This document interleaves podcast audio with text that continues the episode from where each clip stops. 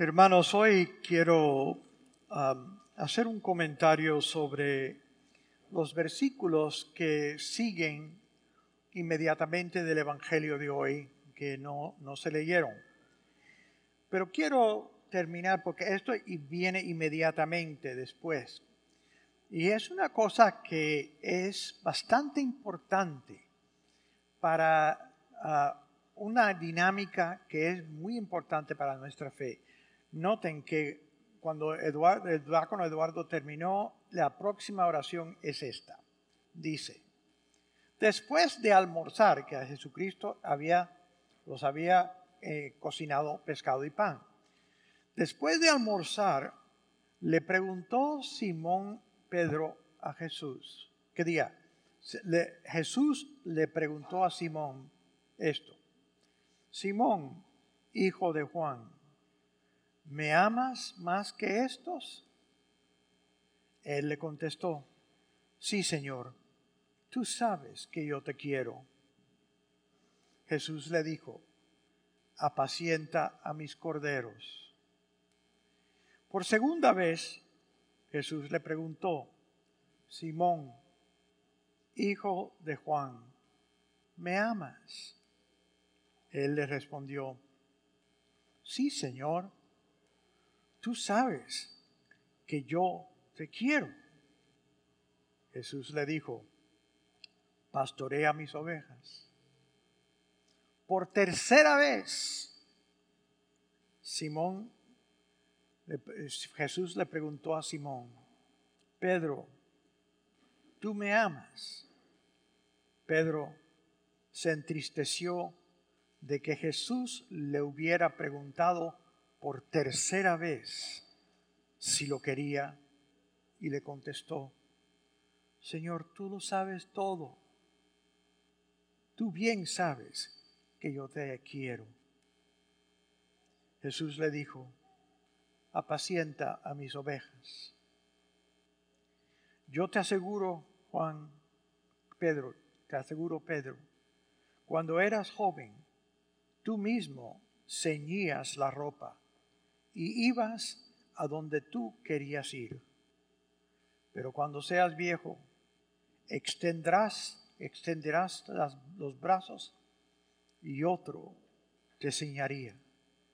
Y te, lleva, te va a llevar a donde no quieres ir. Esto se lo dijo Jesús para indicarle con qué género de muerte iba de glorificar a Dios. Después Jesús le dijo, sígueme. Hermanos, quiero comenzar mi comentario con un cuento que cada vez que se lee este Evangelio, eh, me acuerdo, porque fue la primera vez que lo, que lo vi aplicado. Todavía yo era seminarista y yo estaba por en el verano trabajando en, una, en un, programa para jóvenes en las montañas de Colorado. Eh, era una, un campamento que ofrecían, ofrecían cuatro semanas, no, eran seis semanas de diferentes jóvenes de, de muchachos y, tres, de, tres de muchachos y tres de, mujeres. Y eran de el sexto grado hasta el, ah, décimo grado. Y nunca se me olvidará el, ah, el sacerdote que estaba a cargo de eso, porque era un programa religioso de la arquidiócesis de Denver. Y nunca se olvidará, antes de comenzar, antes de que los primeros jóvenes llegaran, porque llegaban, a, a cada semana teníamos casi 300. Y entonces eh, tuvimos una misa antes de que llegaran los primeros jóvenes. Y entonces el sacerdote nos dijo, eh, usó este evangelio, lo que yo acabo de leer, la más. Y nunca se me olvidará lo que él dijo. Me dijo, nos dijo, éramos varios aconsejadores, eh, camp counselors. Nos digo, cuando lleguen los niños, ustedes los van a ver y sus ojitos están totalmente ah, entusiasmados este, porque es la, la primera sección y van a aprender, tú sabes, a, caminar, a, ir hiking, tú sabes, caminando en las montañas, van a también tirar ah, flechas y van a tener juegos de fútbol y cosas así. Y ustedes van a ver en los ojitos de esos niños, van a ver a la imagen de Cristo.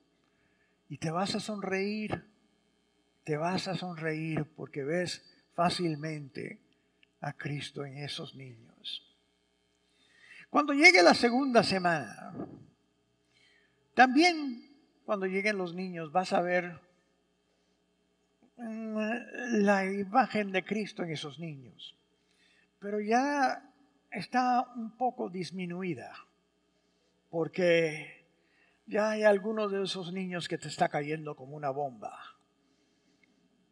Cuando llegue la tercera semana, ya no vas a ver la imagen de Cristo en esos niños, solo vas a ver la imagen del diablo. Pero yo les aseguro que cada vez, esa primera vez, cuando tú viste la imagen de Cristo en esos niños, estabas mirando a Jesucristo y Él te estaba preguntando, me lo voy a referir a mí mismo, Mario, ¿me amas? En la cara de esos niños. Sí, Señor, tú sabes que yo te amo. Qué gracioso los niños. La segunda semana vas otra vez a ver a Cristo en los ojitos de esos niños. Y me te va a preguntar Jesús, es Mario, tú de veras me amas. Y ahora no te va a venir tan fácil decir, claro que sí, pero después de pensarlo, vas a decir, sí Señor, yo te amo. Cuando llegue la tercera semana y tú veas no mi, no mi rostro en los ojos de los niños, pero un diablito en cada uno, todavía el Señor te va a decir, Mario, de veras, tú me amas. Y en ese momento te va a tomar toda la fuerza que tú tienes para decir, sí, Señor yo te amo. Nunca se me ha olvidado eso, porque eso es lo mismo que Jesucristo le estaba haciendo a Pedro. ¿Se acuerdan la última vez que Pedro estuvo al lado de un fuego? ¿No se acuerdan? En el Evangelio. Pedro estuvo al lado de un fuego cuando arrestaron a Jesucristo y lo tenían allá adentro. Y él lo siguió para ver qué iba a pasar. Y entonces el Pedro se reunió con partes de los guardias del templo. Y por las noches en, esos, en esa región, por las noches había frío. Y Pedro estaba con los soldados que lo habían venido a arrestar. Y él estaba ahí calentándose, preocupándose de sí mismo. Pero su Señor estaba ahí siendo bofetado y siendo burlado. Y Pedro, ese es el mismo Pedro que la noche antes, antes, ¿no? Esa noche misma, antes, en la hora antes, le había dicho, Señor, yo muero contigo. Yo creo en ti, Señor. Yo muero contigo. En el primer momento que hubo alguna amenaza, se largó. Entonces otra vez ahora hay un fuego y Cristo está cocinando. Y Pedro está ahí solo. Y Jesús le pregunta, Pedro, ¿tú me amas? Claro que sí, claro que sí, yo te amo. Cuida a mi, rebaño, cuida a mis ovejas. Después de un momentico, Pedro, ¿tú de veras me amas? Sí, Señor, claro que yo te quiero. Apacienta mis ovejas. Y la tercera vez ya Pedro se está acordando. Ya se está acordando de la semejanza que hay entre las dos escenas. Fuego, él fácilmente haciendo así, ocupándose de sí mismo, olvidándose de que él le había dicho a Cristo que él, él moría con él. Acorda, olvidándose de todo eso y preocupándose solo por sí mismo. Y en ese momento, cuando la tercera pregunta le viene a Jesucristo, le dice, Pedro, ¿de veras tú me amas? En ese momento ya Pedro se está acordando de la última vez que estuvo al lado del fuego. Cuando tres veces negó a Jesucristo. ¿Por qué tú crees que tres veces cerca del mismo fuego Jesús le está preguntando, ¿de veras tú me crees? Y nota que cuando Cristo termina, Cristo le dice, Pedro, cuando tú eras joven, no me acuerdo de las palabras exactas, Tú hacías lo que te diera la gana y te vestías como te diera la gana. Pero cuando eres, seas viejo, alguien te va a agarrar y te va a llevar a un lugar que tú no quieres ir. Y no sé si ustedes saben, pero en esos días eh, los romanos, Pedro estuvo en Roma, él se fue de Jerusalén a Roma, y Pedro estuvo en Roma por como 20 años, pastoreando, pastoreando la, el rebaño católico de, de Roma. Pero abajo del emperador Nero, que era un emperador súper cruel, y él fue el que quemó parte de Roma porque quería sacar a los que, los que vivían ahí para ser parte de su casa. Y él le echó la culpa a los cristianos. Y entonces, en echarle la culpa a los cristianos, lo que él hizo es arrestar y, y matar a muchos de los cristianos que estaban en Roma. Y claro que uno de los primeros que arrestó y mató fue a Pedro y a Pablo, porque los dos estaban en Roma en ese tiempo. A Pablo le cortaron la cabeza. A Pedro lo crucificaron. ¿Por qué la diferencia? Porque a los ciudadanos romanos, que Pablo era ciudadano romano, lo mataban pero le daban el favor de matarlo rápido, de cortarles la cabeza. Pero Pedro no era ciudadano de Roma. Entonces lo crucificaron. Y no sé si ustedes se dan cuenta, pero Pedro, cuando lo fueron a crucificar, le pidió solamente una cosa a los que los crucificaban les dijo, yo no soy digno de morir como mi maestro, como Jesús murió. Y pidió que lo crucificaran boca abajo. Así que cuando veo, vemos a, a Pedro crucificado, está de boca para abajo. Así llegó Pedro a desarrollar su fe de ser un apóstol totalmente entusiasmado, pero muy superficial. y ya llegando a la última parte de su vida, un apóstol no tanto entusiasmo exterior, exteriorizado, pero un discípulo ya dispuesto a ser crucificado por su Señor. Ahora, ¿qué tiene que ver esto con nosotros? Yo creo que mucho, porque nos da a ver la dinámica de la fe.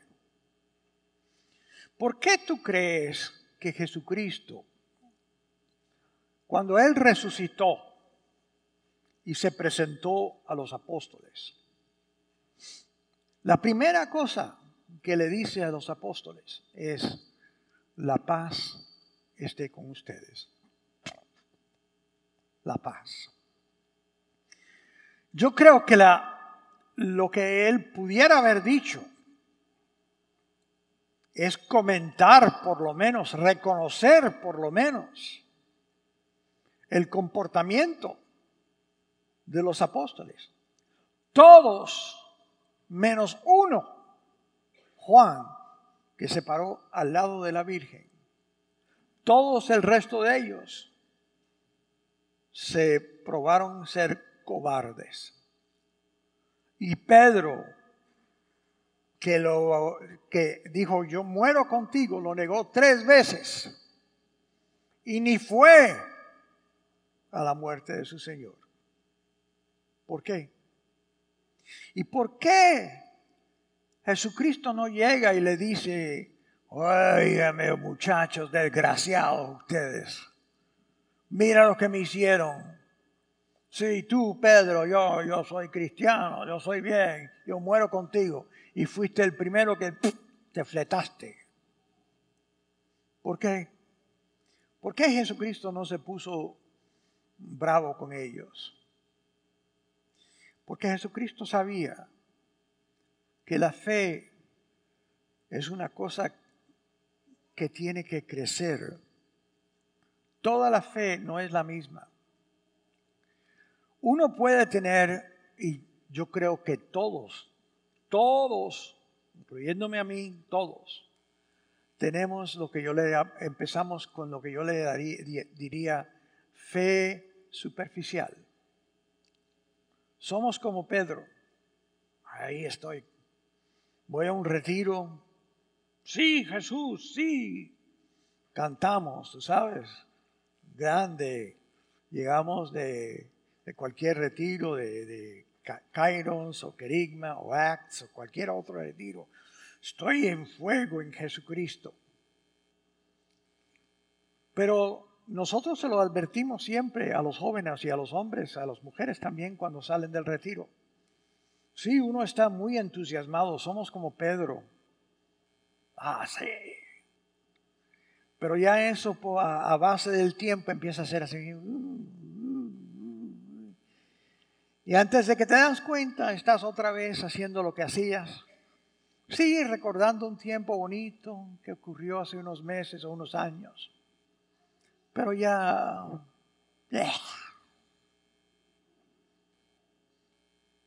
Entonces, por eso Jesucristo no se enoja.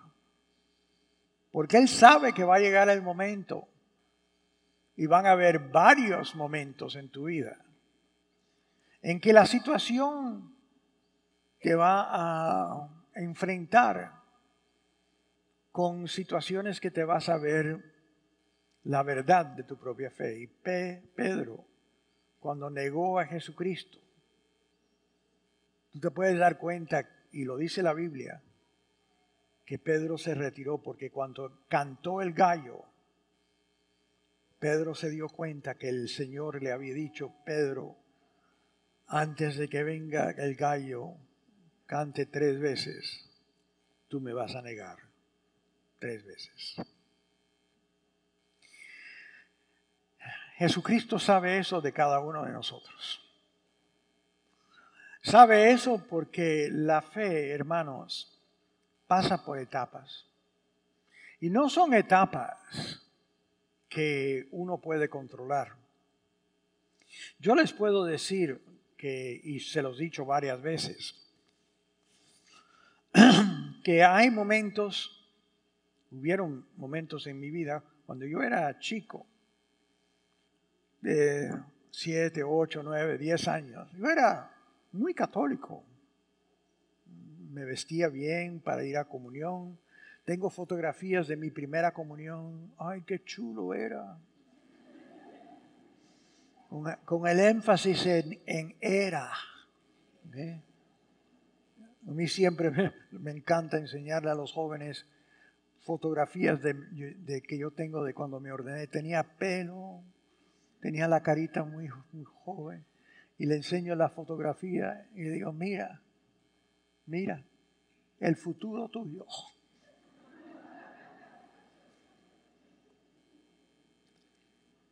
Pero yo me acuerdo cuando yo era chico, ah, sí, Cristo, Cristo.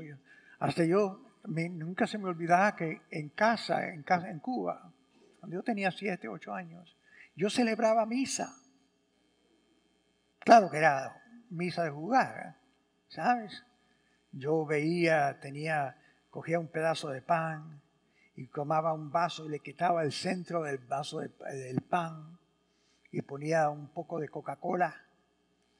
Y entonces yo me, ataba una, una toalla y mi hermano menor, que tiene dos años menos, eh, en esos días las misas estaban hechas para atrás y, el, y atrás de ti tenías un sacerdote, un monaguillo. Y cuando tú hacías así con la hostia, el, el monaguillo tomaba la parte, los dos monaguillos tomaban la parte de la casulla esta y la levantaban así también.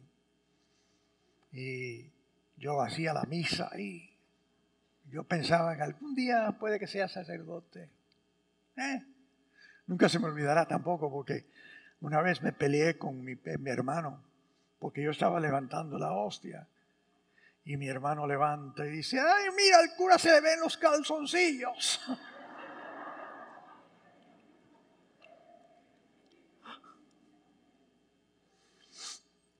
Pero entonces ya yo me olvidé de todas esas cosas. Eran religión de mi juventud. Y cuando ya entré en high school, ya no. Y en college tampoco. Y claro que mi historia, y no la voy a hacer otra vez, pero mi historia es que yo caí duro. Súper duro. Cuando yo veo a la historia de mi mamá o mi hermano, Dios le hizo experimentar la caída de fe superficial a profundizar esa fe más como si fuera gradual pero a mí me lo hizo bastante duro. Pero ¿por qué estoy diciendo esto? Porque en cada etapa de mi vida, y todavía, todavía me lo hace, Cristo me mira y me dice, tú me amas, cuida a mi rebaño. De vez en cuando, cuando gente viene a mí a hablar hay veces que estoy encantado de hablar y hay veces que no te quiero ni ver en pintura. Y en ese momento cuando tú me estás mirando y yo estoy así, por dentro estoy... Ah". Pero ¿qué es lo que veo en tus ojitos? Me amas, Mario. Me amas. Y me acuerdo de esos niñitos en la tercera semana. Y en ese momento me doy cuenta de lo que quiere decir amar. Amar no es sentir un amor, eh, un poquito de alboroto por aquí. Amar, como lo dice la iglesia, es querer el bien del otro. O yo lo amplifico. Amar es la decisión de unirte con Dios para ocuparte por otro, siéntate como te sientas. Y cada vez Jesús te lo pregunta en diferentes maneras. Te lo pregunta y cada vez es más duro y más duro. Porque si tú solamente estás en el entusiasmo de tener un retiro, el entusiasmo de algo, te va a venir muy fácil. Y sí, Señor, ¿por qué no canto las alabanzas de Cristo Salvador? ¿Ah? Pero van a haber momentos en que ya te, esto todo te cae como un plomo. Y Cristo te va a mirar y te dice, ah, sí, tú de veras me amas. No me cantes canciones, no me traigas velitas. Eso todo es bueno. No me enciendas, no me traigas velitas o flores o cantos. Tú quieres amarme, sigue mi voluntad. Ese es el amor. El amor a Dios es seguir la voluntad del Padre. Y Jesucristo lo dice. El que me ama, sigue mis palabras. Así que hermanos, ¿cuál es el resumen de esto? Jesucristo es súper paciente con cada uno de nosotros. Y en sus vidas van a tener momentos en que se sienten súper cerca de Dios. Pero van a haber otros momentos en que te sientes abandonado. Y vas a seguir y vas a hacer lo que te da la reverendísima gana. Y entonces cuando te caigas y empieces a sufrir y mires para arriba y decir, ¿dónde estás? En ese momento, Él va a estar ahí. Pero te vas a acordar, ¿de veras tú me amas? ¿De veras? No es tan fácil decirlo en ese momento. Pero tienes el chance de cada momento decirlo. Y puede que llegues a un momento en tu vejez, o sea cuando sea, que tengas que enfrentarte a algún emperador de tu vida y que te pregunten, ¿tú eres cristiano? Y no necesariamente lo tengas que decir, pero puede que tengas dar el testimonio que sí lo eres y que te amenacen con una crucifixión. No literal, pero algo que te va a pasar. Así que hermanos, es la profundización de la fe. Y a todos nos va a pasar. Diferentes detalles, pero a todos nos va a pasar. Pero nunca se te olvide, Jesucristo siempre va a estar ahí. Y la primera cosa que va a decirte, después que tú lo traiciones, te va a decir, aquí estoy, la paz, no tengas miedo. Y te va a estrechar otra vez la mano. Que Dios los bendiga.